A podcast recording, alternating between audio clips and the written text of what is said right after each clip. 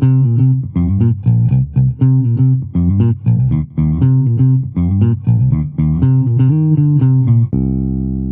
back to Life North of the 54th. I'm Garrett Brown.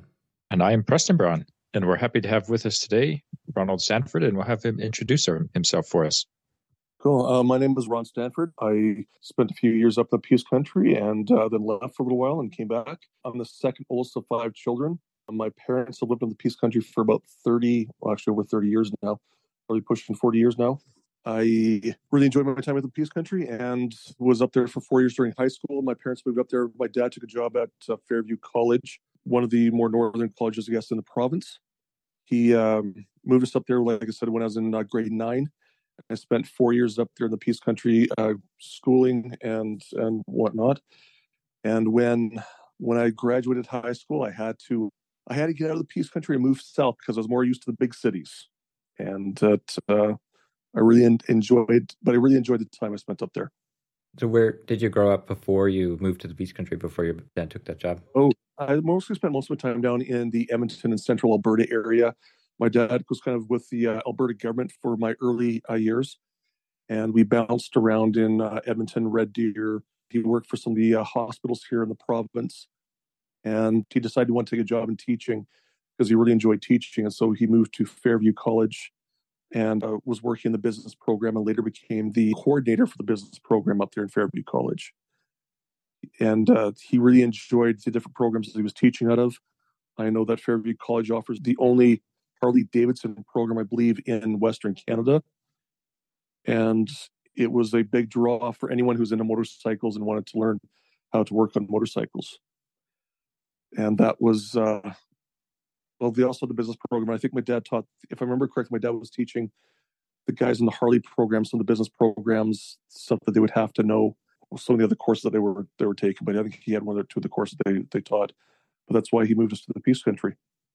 That's pretty cool. I did not know that there was a Harley Davidson course up there in Fairview. Oh yes. Yeah. Yeah. Yeah. I guess I'm also not a motorcycle person, so You're not a motorcycle person? yeah, no, fair enough. Well neither am I. but found that out after the fact we got up there that they had the only program I believe in Western Canada is what what the program is, and it's widely supported by Harley Davidson. Anyone who takes that uh, course uh, will easily find uh, work and employment in the motorcycle industry because it's I guess the best program that's around. Yeah, and I think it's the only motorcycle mechanic program in the whole province of Alberta too. Um, I believe so. It is. Yeah. So, did you go to high school in Fairview then? Uh, yeah, I spent uh, the four years I spent up in high school. It was uh, FHS, um, Fairview High School. Drew yeah. blank on the name. it's been a bit a few years since I graduated. So uh, it's probably just two or three, right, Ron? that just yeah, a few more than that. That is zero on the back. but, but yeah, it was a great little town. I think to grow up in. It was fun. The fact that well, because the high school is so small, if you tried out for any kind of sports team, you pretty much made the team. I guess that was probably one of my earliest memories of the Peace Countries traveling around just their basketball team and playing different tournaments and different communities up there in the north. I guess that's why I kind of love the north. The fact that you could drive for miles and never run across a person, but of course, when you met anyone, you pretty much knew who they were because it was a small community. So you got to know everyone in town. Yeah, got me out a few speeding tickets because I happen to know some of the RCMP in town. so, ref basketball, a few of them, so made for a very interesting time. And they knew who you were and what you were up to, so you couldn't get away with much in town. But when you knew them, they're a little more lenient about what you're up to, I guess. Yeah. So where did you go after high school then? You you said you wanted to go back to the city. Uh, yeah, I moved down to Calgary and lived uh, uh, well, I first moved down to Calgary and lived with one of my uncles uh, for my mom's youngest brother for for a few months, just till I got my feet on the ground, found employment, and started working. Then I moved in with roommates for a bit, and I eventually wound up moving in with my future brother-in-law as a roommate for about eight months before I came back to Fairview to take a year of uh, business college uh, and study uh, business. And then after my year of college, I went on a mission for our church. I went to uh, Denver, Colorado, uh, served for two years down there. Then I came back briefly to the Peace Country before moving back to Calgary to again find employment. Started working for Costco, which I'm sure many people are fully aware of Costco. yeah. Costco took me out to BC when they opened a new warehouse out to Abbotsford, where uh, again living with a roommate was uh, working and just went to Churchill there, exploring the lower mainland of BC. I eventually met my wife out in BC. And after we got married, we decided BC was not the place we wanted to raise a family. So, and just the expense of living out in BC was just too much at the time. So we wound up moving back to Calgary. But Calgary was not going to be long term for us. We eventually moved down to Lethbridge for a little bit, then back to Calgary for a couple of years. And then we eventually came back to the Peace Country in 2005 uh, where I was working in audiology at that point in time. I'd left Costco and uh, moved on to a different career path. Yeah, I really wanted to ask you about this, how you ended up in audiology. It's, I mean, yeah, not really something that when you ask kids or teenagers what they want to do when they grow up, that they, they oh, yeah, I definitely want to be an audiologist. I want to test people's hearing for the rest of my life. Yeah. Interesting enough, before I got married and lived out in BC, I had a very good mission friend that lived down in Seattle or the Seattle area. He actually lived up in, uh, I will say Everett, Washington, is where I believe he was at the time. I call it Seattle because Seattle's kind of one big, massive area. Yes. But it was going down actually for an ACDC concert. They were touring again, and he was a great big concert kid. Loved going to concerts. You name the band, he's probably seen it multiple times. Anyway, he called me up and I was living out BC at the time, and he goes, Hey, ACDC is touring. Let's go to the concert. And I said, Fine, let's do it. So I went down uh, one weekend to uh, go to the concert with him. And his dad actually was an audiologist. And before we head out to the concert, he turns to me and says, Hey, do you want a set of earplugs for the concert? I looked at him and said, Earplugs? Why do I want earplugs for a concert for? Not thinking about it. I was young and dumb at the time. And uh, he goes, Well, I'll make you a quick set anyway. So he actually did ear impressions on me and we made me a custom set of earplugs. And off we went to the concert. Got back, and his dad and I got talking the next day and his dad actually mentioned to me, said, You should actually look into audiology because you might actually enjoy it. Didn't really think much of it, but didn't think much of it, I guess, that weekend. But when I got back to Abbotsford, was where I was living at the time, I started thinking a little bit about it, kind of looking into it a little bit. And I thought, yeah, schooling as an audiologist is going to take way too much of my time, not into that. But after myself and Marcia had moved back to Calgary, I ran across a program called the Hearing Aid Practitioner Program and is offered at a Grant MacEwan. And then I looked into that program and it wound up only being a two year program. You basically do the exact same job as an audiologist, just the difference in degrees is they have a bit bigger degree. But I uh, looked into it, decided I wanted to get into it, and wound up moving to Lethbridge, working in a clinic that my wife's aunt was actually working in as a receptionist. I got to know the two gentlemen there. They brought me on. I did all my training down in Lethbridge and the rest, I guess, is kind of history in a way. It's well, I was still working for Costco at the time I was going to school, just so I could pay the bills and make ends meet and everything else. Right. Uh, with a young family, and when I got done the practitioner program, Costco had just been they've been opening up hearing centers, just kind of here and there, kind of quietly. They weren't really big into it just quite yet. But when I got finished the program, they actually asked me if I'd go back to Calgary and work in one of their hearing centers. Wow. So I wound up going back to Calgary. It wasn't long after going back to Calgary that I realized that I needed to probably look outside of Costco because Costco was not really the place I wanted to be actually dispensing hearing aids from. I got really interested in the medical side of it and learning more on the medical side, which is actually what brought me back to the Peace Country, is because I found a position up in Grande Prairie where I'd be working directly in line with an audiologist who had more the medical side of the industry rather than the uh, just the fitting of the hearing aids. And so moving up to Grande Prairie is more of a step for me in the fact that I was going to learn more of the medical part of the industry rather than just straight the fitting of hearing aids. If I understand this correctly, this is people would get prescriptions for a hearing aid or some kind of referral for a hearing aid, and then they would go to Costco and just get it fit. More or less. Well, Costco would be doing the testing and the fitting as well. Okay. But it wasn't like on the medical side. Like medical side is more of a specialty part of it. As a practitioner, you touch on the fact that you'll have certain problems with people's hearing that you need to refer back to their family doctor for. But that wasn't really. I was more or less kind of learning like why we do the testing and everything else. Like I didn't really have the full background about. I understood why we did the testing and, and certain things along that line, but didn't really understand like the more the medical side of things, like the problems that would develop from conditions that people would have.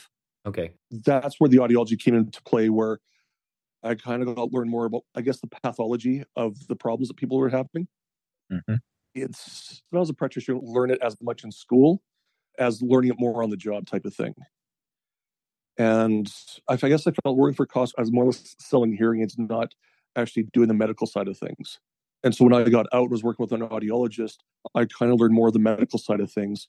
And since then, it's actually developed more into I've, I've worked with ear, ear, nose, and throat specialists over the last number of years, where I've even learned more of the medical side of things. Again, the different pathologies, uh, how how the hearing is functioning, and not all problems can be fixed with hearing aids when it comes to hearing disorders. Right. And I guess that's why I became more interested in, in getting outside of Costco's. Is more or less they are just more specialized in hey, you need a hearing aid, we'll fit you with a cheap hearing aid type of thing, get better pricing on stuff like that. But you don't really learn the ins and the outs of the whys behind things. Yeah, no, that's really fascinating. Yeah. I just hope that makes sense the way I'm, I'm, putting it there. It's why I wanted to learn more about the why behind things as to why we just do certain things. Preston, do you have any questions? I have some more about audiology. No, not right now. You better ask your question, Garrett. Sure. My question is actually more of an observation, I guess. Okay. But it's kind of fascinating that this friend of yours, who was a child of an audiologist, was a huge fan of concerts. I, yep. like which is you know typically known for damaging your hearing, but he would just go and enjoy them with earplugs. Chris would never wear earplugs. so dad was teaching him, saying, "Hey, you should protect your ears in your twenties. Like realistically, we're we're all young and dumb at some point in time." Yeah, yeah interesting enough, my good buddy, he actually needs hearing aids. And he was back up here visiting us March of last year. And because I have my own business again, I grabbed took him over to the office. We did a test on his hearing. We threw him in a pair of demo hearing aids we had and actually let him wear them and see what it's like to experience what he should be hearing. And we were out to a restaurant, and he was the only one out of four of us at the table who heard properly in the restaurant. He was sitting back, relaxing in his chair the whole time, thinking it was way cool because he was hearing everything that was going on at the table. And we were sitting up on our elbows trying to hear everyone talk at the table. But he was sitting back, relaxing just because of the way the amplification works these days. And even the hearing loss, he was the one who was hearing properly. Yeah, it, it makes a little bit more sense that uh, maybe I'm just reading too much, but you know, like Teenage Rebellion, I don't want to do what my dad says, even though my dad's right. Well, all teenagers have that attitude, right? Like, I know more, I know this, I know that. Yeah, exactly. Yeah. And you're, you're cutting your teeth, you're kind of exploring and whatnot. But listening to sometimes the ones who know better is not what you want to do. No. And I guess you've had personal experience with teenagers now too at some point, right? I have not yet. Uh, yeah. Oh, yeah. yes, I have some young adults in the house and some teenagers. And one of our mission presidents, we changed mission presidents right near the end of my mission and my second mission president was Dean of Psychology out of BYU. And in a closing interview with one of my good friends from the mission, he said, You know, I thought I understood psychology when I came out to this into the mission field, but he says there is no rhyme or reason to a 19 to 21 year old male. Yeah. yeah. Psychology just goes straight out the window. That's a really fascinating journey. Moving a lot of times uh, north and south. Well, I mean, yeah. if if Calgary's north, but you know, back and forth in Alberta.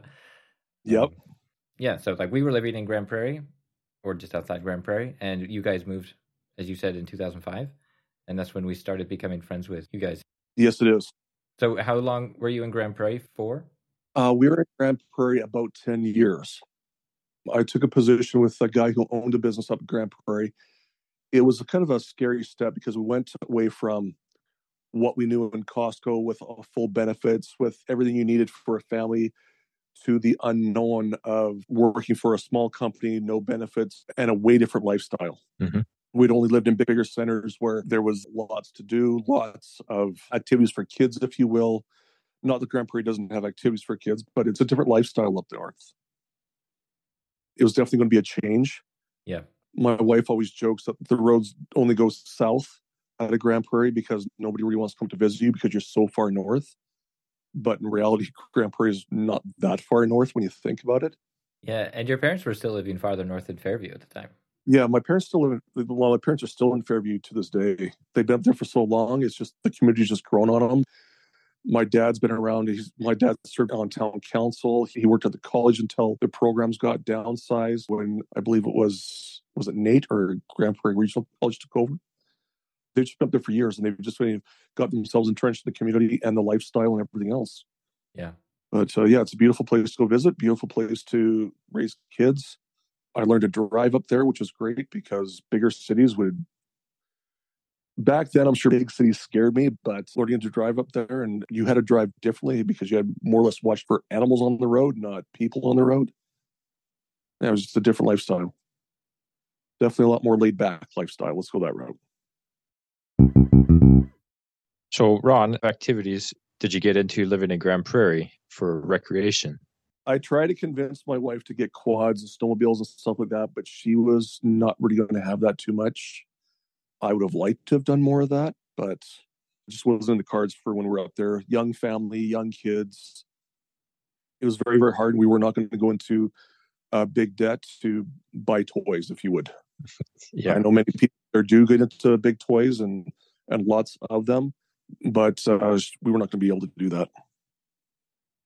I guess we're still kind of paying off some student bills and student debt and stuff when we first moved up there, but it was for a lifestyle change because in the city, I was never around because working. I was managing one of the hearing centers for Costco at the time, and it was just a busy, busy lifestyle where, as a manager, you didn't have a lot of free time, if you will, and you'd put in a lot more than just a 40 hour work week. They expect you to be there a lot longer because you're making more money, but it was not the lifestyle that we really wanted to be. And so when this position came up in Grande Prairie, I was going to be home every night by a certain time. It was going to be a more relaxed lifestyle rather than the hustle and bustle of the city. So that's what we kind of moved up there for. So I could spend more time with their kids and stuff like that. It wasn't that we changed much in when it came to financial, but it was just going to be a different lifestyle. Indeed. Did you have intentions to move up to Grande Prairie for a short period of time? Or did you and your family have the idea to make a long term commitment? Well, we were up there for 10 years, but I guess the we started looking at actually leaving out a very short we'd been up there about two years. And I'd been in the hearing industry long enough that I decided this is what I want to be doing long term. And I started looking actually into the interior of BC for potentials of opening up my own business. And then the guy I was working for at the time kind of caught wind of it because I was talking to one of our manufacturers. The hearing industry is actually a very interesting industry because banks don't like lending you money because they don't feel you're a wise investment. But manufacturers of the product will lend you money on a lot better interest rates than, than the banks would because they want you to be selling their product. Mm. That makes sense. So I'd talked to one of the manufacturers about the potential of going out on my own and what it would look like from their perspective, how they would help me and how I could benefit them. And the one of the manufacturers I'd spoken with, our sales rep at the time is a very good friend of the guy I worked for. And I'm sure she put the bug in his ear the fact that I was potentially looking at this. And when I went up there to work with the gentleman, I grew the business very, very quickly with him where he realized that I was more of an asset. And he realized that if he lost me, how much more work he was going to have to do even to kind of keep up to where he was at. And so instead of losing me, he brought me on as a partner with him up in Grande Prairie. And so we actually stayed in Grande Prairie longer than what we were actually, well, we hadn't really planned on a time, but longer up in Grande Prairie than we thought we would be up there, just by the pure and simple fact that we bought into a business in the Peace Country. Yeah, that's kind of amazing. Do you feel like that was a good move? It was definitely a good move on my part because I looked at the business as a forced savings plan. We had bought in. We knew that eventually that we'd probably sell and move at some point in time in our life, but we weren't really sure when. But I looked at it and said, you know, owning a business is it's there as an asset and you treat it as an asset. That it would be a forced savings plan for us that would build equity in the company have money that when we did decide to do something else, we would have money built up that we could do this with. Right. Well, a few years after I bought into the business up in grand Prairie, there's a big shift in the hearing industry as a whole that we started going away from privately owned businesses to manufacturer owned businesses.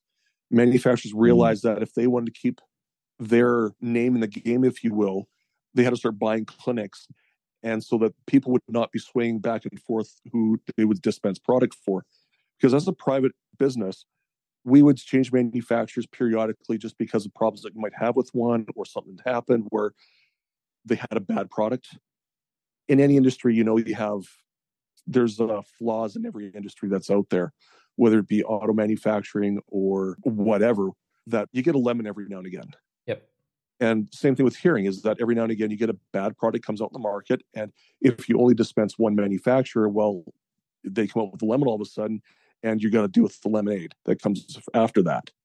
So we were dealing with a couple of manufacturers, and they made an offer to potentially buy us out. We looked at it.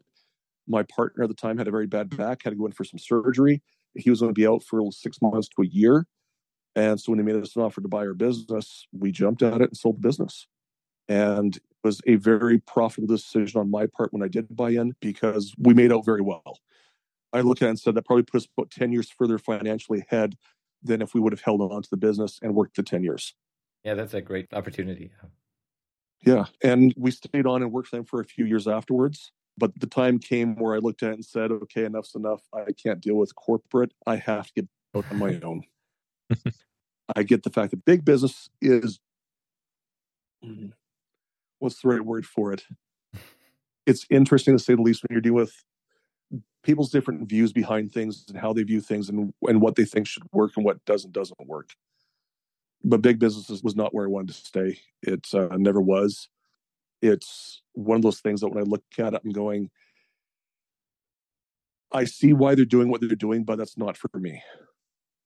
Yeah, I can also imagine the motivation for a business like a manufacturing business to try and own the part of the business all the way up to the customer. They're necessarily going to make different decisions in what they want done in that like last line in front of the customer than you would because they have different motivations than you as the manufacturer.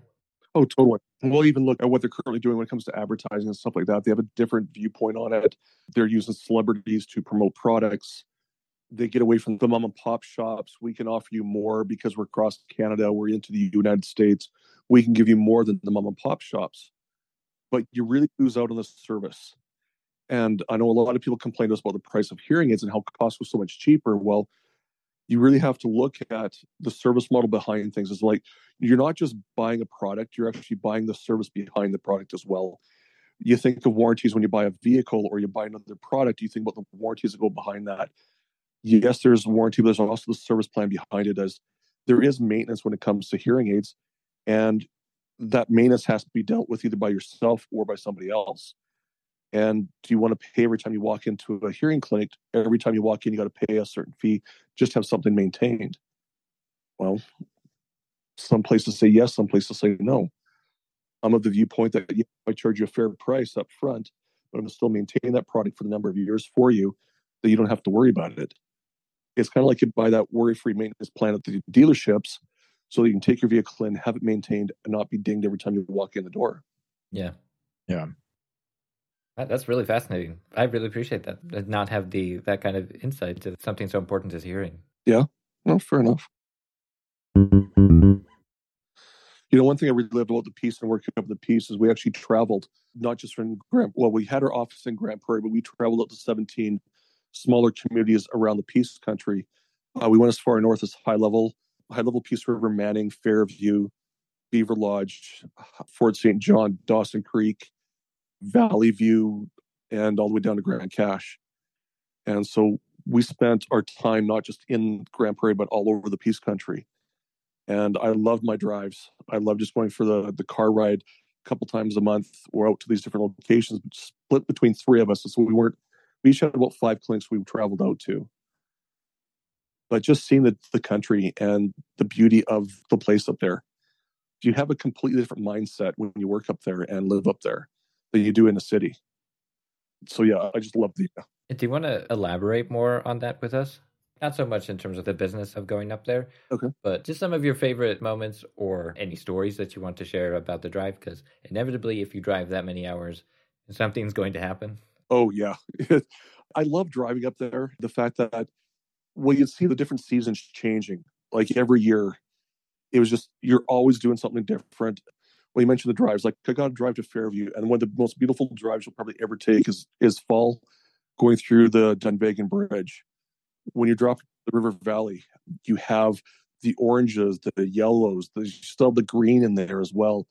Just the beauty of nature as a whole is just beautiful. If you love traveling, if you love driving, the fact that you could drive for hours up there and the roads were, it seemed like endless at times. just because you could just you get. I guess because I drove them so often, I kind of became a little bit. I don't want to say numb to the situation, but you become numb to the beauty at times. But I do miss that. But I were just the first few years when I was up there, just I just marveled at how beautiful the country was. I remember uh, leaving one morning early, early winter, and I was just I'd left her house. I was driving down a back road to get out to one of the main highways, and just passing the amount of deer or elk that were down around the city of Grande Prairie. I actually drove through a, a herd of deer that were crossing the road, and I don't know how I did not hit any of them, but I somehow missed every single animal I had. I saw a deer with antlers standing right in front of me, and all of a sudden he just disappeared but just the way I swerved through them, not sure how I made it through, but it was just incredible because when I look back, you can kind of sort of see the animals just as the sun was starting to just barely come up, dark enough that it was not great visibility yet. But anyway, just the amount of animals that were crossing the road at the time, I wondered how I missed them all. Yeah, that's astonishing. yeah.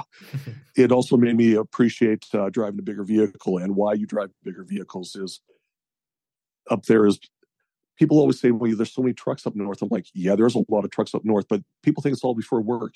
Yeah, a good part of it's going to be for work, but you also drive the bigger vehicle because if something happens, you want a bigger vehicle. You want to be in something bigger that you know you're going to be able to walk away from it. Yeah, when you hit a moose, the moose is not going to land on your windshield. It's just going to hit your. Yeah, a moose in a sedan is fatal. You know, I remember a story down even here in Edmonton. I believe a lady was driving on the Anthony Henday and she ran up on a moose or something I believe it killed her. And this was just not too many years ago here in Edmonton. I'm thinking, you know, if you're a bigger vehicle, that probably would have totaled the vehicle, but you probably would have walked away from with minor injuries. That's, I don't know, just one of the interesting stories I come up there. The different stories about the wildlife, like I've seen bear, moose, elk, deer, bobcats. There's a lot of different animals up north that just because you drive so much, you just see so many different animals by the roads and stuff actually another story I have about wintertime is the way they plow their roads up there. I guess they call it a wingback, where they plow the snow off the road, but they kind of push it into the ditch a little bit. So you kind of got these wings that kind of stick out of the ditches. Yep. And I was traveling north of Peace River up towards Manning. And the road has a little bit of a funny split where the road divides for uh, maybe not even two kilometers. But I was driving up this way, and these two moose were fighting in the middle of the road. And they had their antlers locked together. And as I drove up, I could see them. And probably about less than 25 yards before I was passing them, they broke free of each other.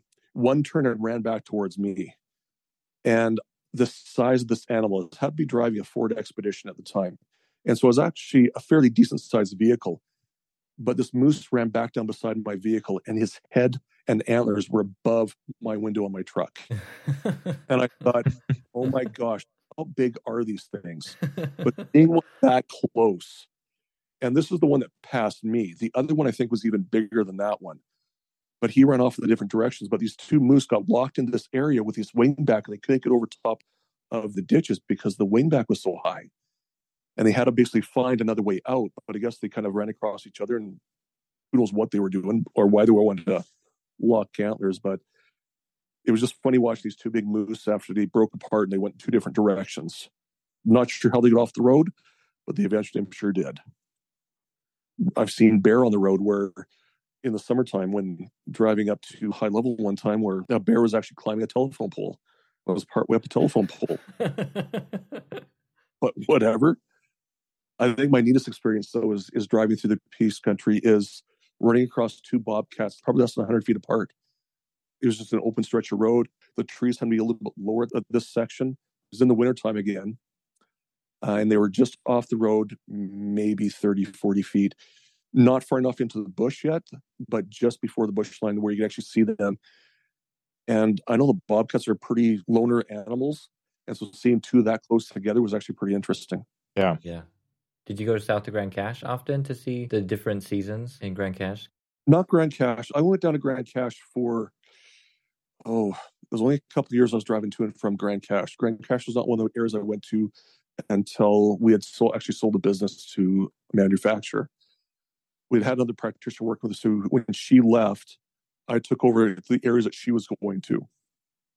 And Grande Cache was her route at the time, but I was driving to Grande Cache about four years. I actually, no, the Grande Cache earlier than that. But anyway, I think the scariest thing about Grande Cache is just because you're kind of in the mountains and stuff like that, and driving up to Grande Cache, you kind of go up that big long hill out of the river valley again. It's a little bit of a scary drive in the wintertime. It definitely is, yeah. But it's a beautiful area again to drive that area. I guess I didn't pay as close attention to the change of the seasons going that road because I was more concerned about the road in the wintertime. Yeah, yeah, yeah. Yeah, there's a lot of oil traffic on that road as well, or just traffic in general, gas, oil field business going down that road. So there's a lot more traffic going that way than it was going north. So had to pay more attention to the road rather than the scenery. Yeah. I see many logging trucks or just the big water hauling trucks or whatever truck was on the road. I just remember seeing a lot. But that was probably the road. Actually, that was the road I saw my first ever vehicle hit a moose, and and just see what kind of damage a moose can do to a vehicle.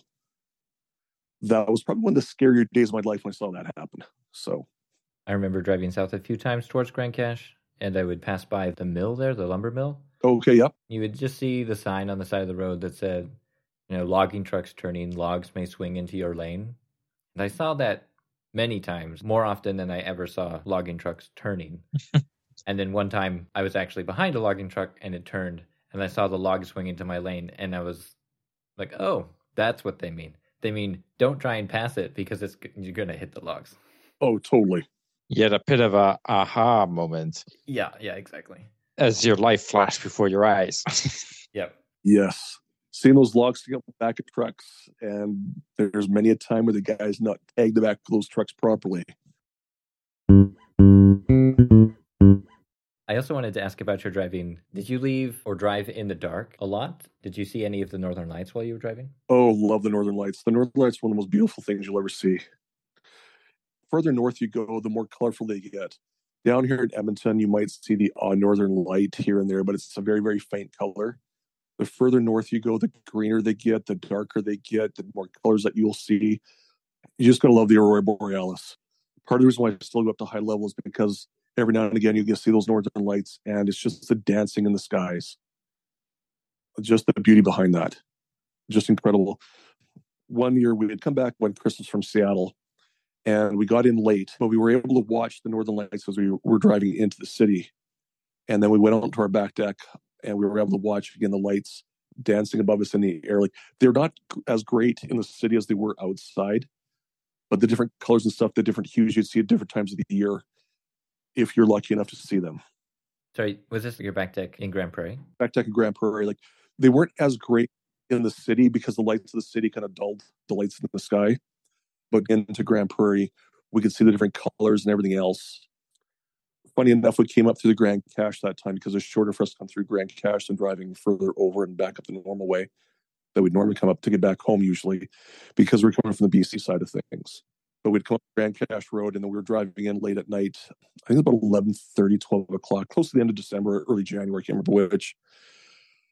But just watching those lights dancing in front of us as we're coming into town. And then because we lived at the south end of the city, when we got home, we just walked out the back deck and just watched in amazement at the beauty of the color of the lights. Just incredible. And then going up to High Level, just how dark the greens were up there and just the colors and how how bright it is and vibrant the colors were. Yeah, one of my favorite memories of the Northern Lights was that I actually saw them on a summer's night. Oh, really? Yeah, which is much more rare because, you know, the summer nights are much shorter and, brighter because the sun is still in sort of a twilight dip. But yeah, it was amazing to see them in the summer because I could be outside and thoroughly enjoy watching them instead of, you know, the dead of winter where you're like, well, I want to sit outside and enjoy these, but I think I should probably go back inside soon. It's too cold for me to be out here. I'm going to go back inside where it's warm. Yeah. But yeah, you were going to say the downside? Oh, yeah. The downside of this summer is the fact that you just don't see them as often. It's it's harder to see them at that point in time. But yeah, and the wintertime, of course, depending on how cold it was, will depend on how long you spend outside watching the lights. So, but yeah, it was definitely the beauty of it all. I love the northern lights. So my wife Jessica, when she came up to Grande Prairie, actually after we stayed at your place in the Christmas of 2015, yeah, when we drove up from Edmonton to Grande Prairie, that evening night was a spectacular display of northern lights. And she had never seen northern lights growing up, so she was very excited just sort of watch them in awe for hours, which It was. I mean, it's a long drive, and it was Christmas time, so it was essentially dark the whole time. We watched it for a while, and then we stopped outside of Grande Prairie, over by Bezanson, actually, and just took time to just watch them for a while. The Northern Lights are more or less on an 11 year cycle with the solar activity. So 2015 was a really good year, and then dips down to 2020 is not so great for Northern Lights. And so now coming up to 2025, it's going to be more activity again. Oh, nice. I did not know that about the Northern Lights. It's interesting. Yeah, they're pretty cool. That also means that if you're trying to plan to see them, it's more likely if you go in the better years. Plan appropriately. yeah, so if I ever go to Iceland or Denmark, I should go in 2025, 26. Yeah, there's a YouTube traveling couple that my wife enjoys watching, and they've been trying to see the Northern Lights for many years. And they decided that this year they were definitely going to see them. And the way that they were going to do it is they were just going to take a road trip up Norway as far north as they could, just slowly in their van. And they were sharing on Instagram like last week that they finally saw them. finally saw them. It's like, and you grew up in the north and be like, hey, this is more common than, than, you, than you think. But always beautiful. In regards to Northern Lights, I have seen them, remember seeing them August long weekend ones, which I was rather surprised because the daylight is not incredibly long, but seeing them in August and as late as May, considering you wouldn't really see them in June at the peak of the summer solstice, right? You just couldn't. No, June. That's the hard time about during the summertime. Is the fact that the days are just so long up there. The chance of seeing them is so so rare during the summer months and stuff, spring summer months. Yeah, but I really love the long daylight. Go play baseball or something till like 11 o'clock at night. Yes. You know, that was one thing I never really thought much about it being a kid because we'd be outside playing, it'd be like 11, 11.30 and you'd still be playing football or playing baseball or whatever. Didn't think much of it growing up, but as an adult, it was like, holy crap, you got to put kids to bed. This is, this is crazy. yeah. Blackout blinds in the kids' room. Okay. What do you mean I have to go to bed? It's still light out. Yeah, wait till winter months come. Then he was saying the opposite. Yeah. So but yeah, as an adult, it was like I appreciate the long summer days when you're driving back from a long day. It's still light out. Yeah, no, those are definitely fun times. Yeah, it's definitely one of my favorite things about the North is the long summer days.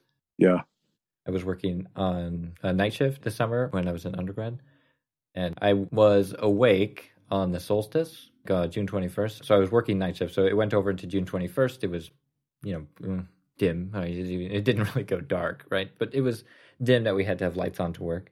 And then I saw the sunrise on the solstice. And then I went home and slept for eight hours and then got up and went back to work. And the sun was still going strong. I had a number of hours of daylight left to work. And then I saw the sunset on the solstice. I do not recommend anybody try and outwork the sun in the northern summers. Oh, those are long. Oil and gas tries to outwork the sun. They definitely do it in the winter, though. oh yeah, the winter makes up for it. The question I always ask myself is like, is every winter, even as far north or south as Edmonton, is every winter worth the beautiful summer? and I argue myself about it. It's the further south you go, basically it's the same all year round. You have so much sunlight, so much darkness. There's not a whole heck of a lot of change. And, you know, sometimes that change is nice to have. Do you want to tell us how you and your family felt leaving Grande Prairie and going to Edmonton in the 2015 time? I mean, your kids spent a lot of time growing up in Grande Prairie. There's still things my kids love about the North. The things that they didn't like about the North was the traveling down to Edmonton or traveling out of the North was probably the hardest thing for them. But like they love the North for a lot of reasons. But now that they've been down here in Edmonton for the last eight years, it's definitely a change for them. It's they enjoy it. My son might wind up going.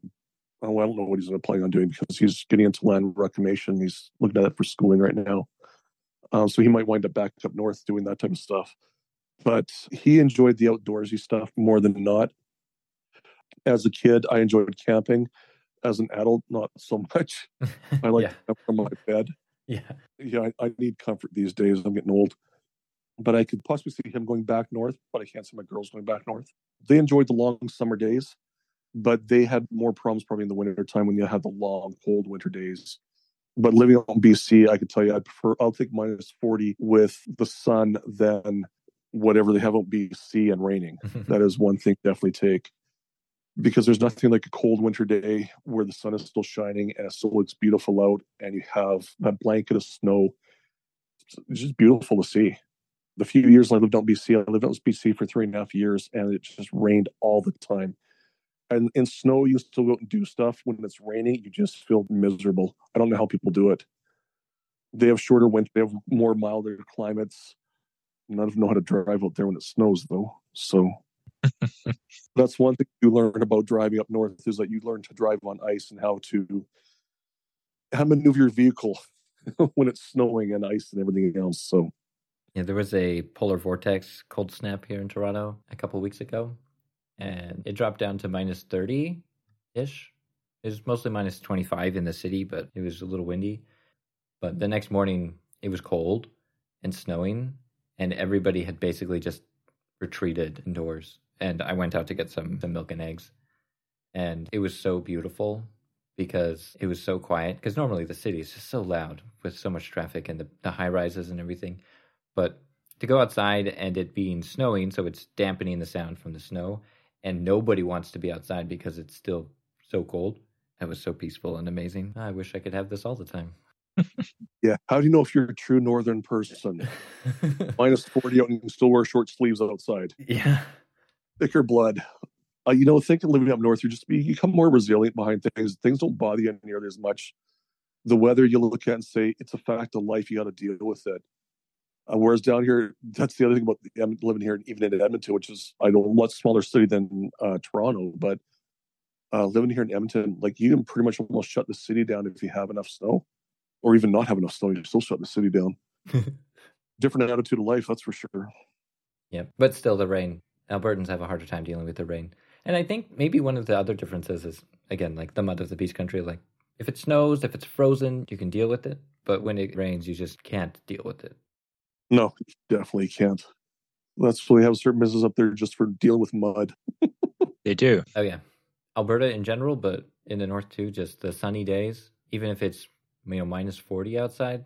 When it's sunny, it really makes a difference on your attitude and your demeanor when you get that ray of sunshine and when it's rare to see because it doesn't come up until 10 o'clock, then it's even more exciting and invigorating to get the sunlight. Oh, yeah, that's definitely for sure. And related to that, I served my mission for the church in England, and I had never really understood why the Beatles song Here Comes the Sun was so popular until I lived in England. And it's like, oh, because the sun just is gone all winter. Just It's just rain. it's just rain and rain and clouds and rain and clouds. And then the spring comes and finally the sun comes back. And it's like i understand why they're singing about the sun coming back. Because that seasonal depression is, is very real in the uk oh totally. You'd see people during i know there's a few people up there that had sun lamps or whatever they're called for the winter months. Because the winter months people get depressed. It's definitely a harder lifestyle in the winter up there. But if i guess it all depends on your outlook on life. Yep have more, more uh, negative attitude towards things oh it's this so it's that then you're going to have a harder time with it. But if you have more of a positive outlook, you're going to go through it just fine. I think about winter time is you have to stay busy, which is why people do it. Is they stay busy even though it's cold out because they do it for their own mental health reasons. You need to have good friends and vehicles that run well, and you go visit people. Yeah, one of those things missing isn't very helpful. I find like I've worked outside most of my life, and especially when I was still living in Grande Prairie as a younger man, we worked outside almost all the time.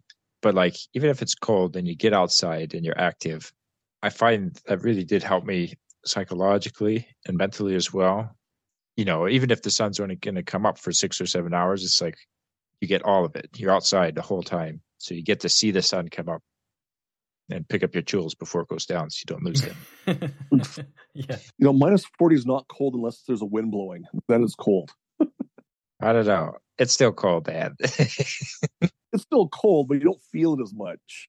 Yep. And all the wind blows. Once the wind blows, then you feel it. That's what you're doing. Actually, minus 40 without a wind chill is actually probably better than a wet cold. You know, that's one thing about winters out in BC that I realize is that that wet cold goes right through and you get chilled to the bone. But the dry cold, you don't feel it nearly as much unless you have that wind. And once you have the wind, then then nothing feels warm. But anyway, I don't think it got nearly as cold if in uh, dry cold as you do in the wet cold. I used to hate the wind of Alberta because it's just always windy in Alberta, especially southern Alberta. But It's just very windy. And then, you know, the wind with the cold, it just makes it so much worse. I used to hate it so much until I moved to Utah. And the Salt Lake Valley in Utah is known for its smog problems because the pollution just settles in in the mountains, it gets trapped, and it gets trapped because it doesn't blow away. There's just a lack of wind. And so the valley there in Utah would just get bad air and then it would just sit there and it wouldn't go anywhere. I actually began to miss the wind. And that was something that I never thought I would miss you know, you think about the air up north. I think it's a much fresher air. When you further north you go, the fresher the air is, the less pollutants are in the air. You just feel better. Yeah, it's because you're arguably in the largest forest on the planet. yeah, the Great Boreal Forest that spans across the whole northern part of the northern hemisphere. There you go. Well, you got to go down check out the California redwoods too, because that's one pretty amazing forest too, though. Yeah, I agree. I do really love visiting that area of California but I do not want to live there. I don't mind visiting it, but I don't want to live there. I'll visit but not live. If you could stay in that one little area, like I know we came down out of Grande Prairie one time to go down to California to visit my sister. We passed the redwoods, and just the air again. That's probably one of the best smelling airs, if you will, around, other than up northern Alberta. Anyway. Well, I think we'll probably come close to ramping up, Ron. We really appreciate the chat we've had with you. You mentioned some little bit about how growing up in the Peace Country and living in the Peace Country, it develops a grit and resilience. Do you have any insight or you know words of wisdom that you would like to share with people about living in the North? The only word of wisdom is, I guess, drive a big vehicle because you never know what you're going to run into. That's good advice. And even down here in the city, like I watch people drive small vehicles down here in the city, and you see people getting accidents all the time. But you know, I think the North just made me really appreciate the fact that if you drive a big vehicle, if she, if anything happens, nine times out of ten you're going to walk away unless you run into something bigger than you. And down here, I love driving my truck because I'm like, I look at people and go like, "You're half my size. If I run over you, you lose." That's all there is to it. I know people criticize people who drive trucks, but I'm like, you know what? I think we have a better outlook on life because we're not scared. You have to drive with an attitude. I don't know. I guess that's my only word of wisdom about that. That's fine. Uh, the North also made me, I guess, really appreciate things more because I come down here to the city and people just have a very, it's a different attitude. In the North, like I mentioned earlier, that you rely on yourself more for things you do, you become more resilient. Down here in the city, they just, there's too many comfort features around. And, you know, I look at how even my kids have gotten a little more relaxed when it comes to the comfort features of, oh, we just pop over here and get that, or we can just do this because it's it's right here. Whereas in the north, you had to plan things a bit more because you had a longer drive. I know down here people think, oh, a 25 minute drive, that's that's horrible. I'm thinking 25 minutes, that's nothing. Your time just it changes because in the north you realize that you're living in a, a more uh, isolated lifestyle and driving is just something you do. You appreciate things. I think they i think people up north just uh, people in the northern areas just appreciate things more. Even watching shows like uh, what is it life below zero where they just appreciate a more simplified lifestyle. They don't need all i don't want to say the comforts they don't need all the the extras in life if you need all the extras in life, you look for others' approval on things. And I think you have a, a lot more of a dim of outlook on life. But I think those who've lived in the North who realize that there is more to life than being on your phone or running in the rat race, I think they just appreciate life more. I think you meet more people who are more salt of the earth rather than those who are taken up in what's the word for the lifestyle? The fast lane? Well, the fast lane, yeah. You don't seek for other people's approval people in North just, you know what, life is the way it is, and I don't need other people's approval for me to be a good person or to live a good life. Yeah, I'm more down to earth, I guess. Hopefully, that is words of wisdom. Yeah, thank you for sharing. Thank you bet. So we'd like to thank all those who listen to our show. And if you would like to share feedback with us or write in a story for us to share, you can email us at lifenorth of the 54th at gmail.com or you can check us out online at peacecountrylife.ca. Thank you so much, Ron, for joining us. We really appreciate the time you've given and lots of insight and many things that I did not know before. I really appreciate it. Hey, thanks. Good to talk to you guys. It's been a while. Thank you, Ron. So we'll see you around. hopefully we'll be able to stop by and see you again. Okay, next time you're out, stop in and say hi. Take care, Ron. You too. Thanks. Bye. Right. Bye now.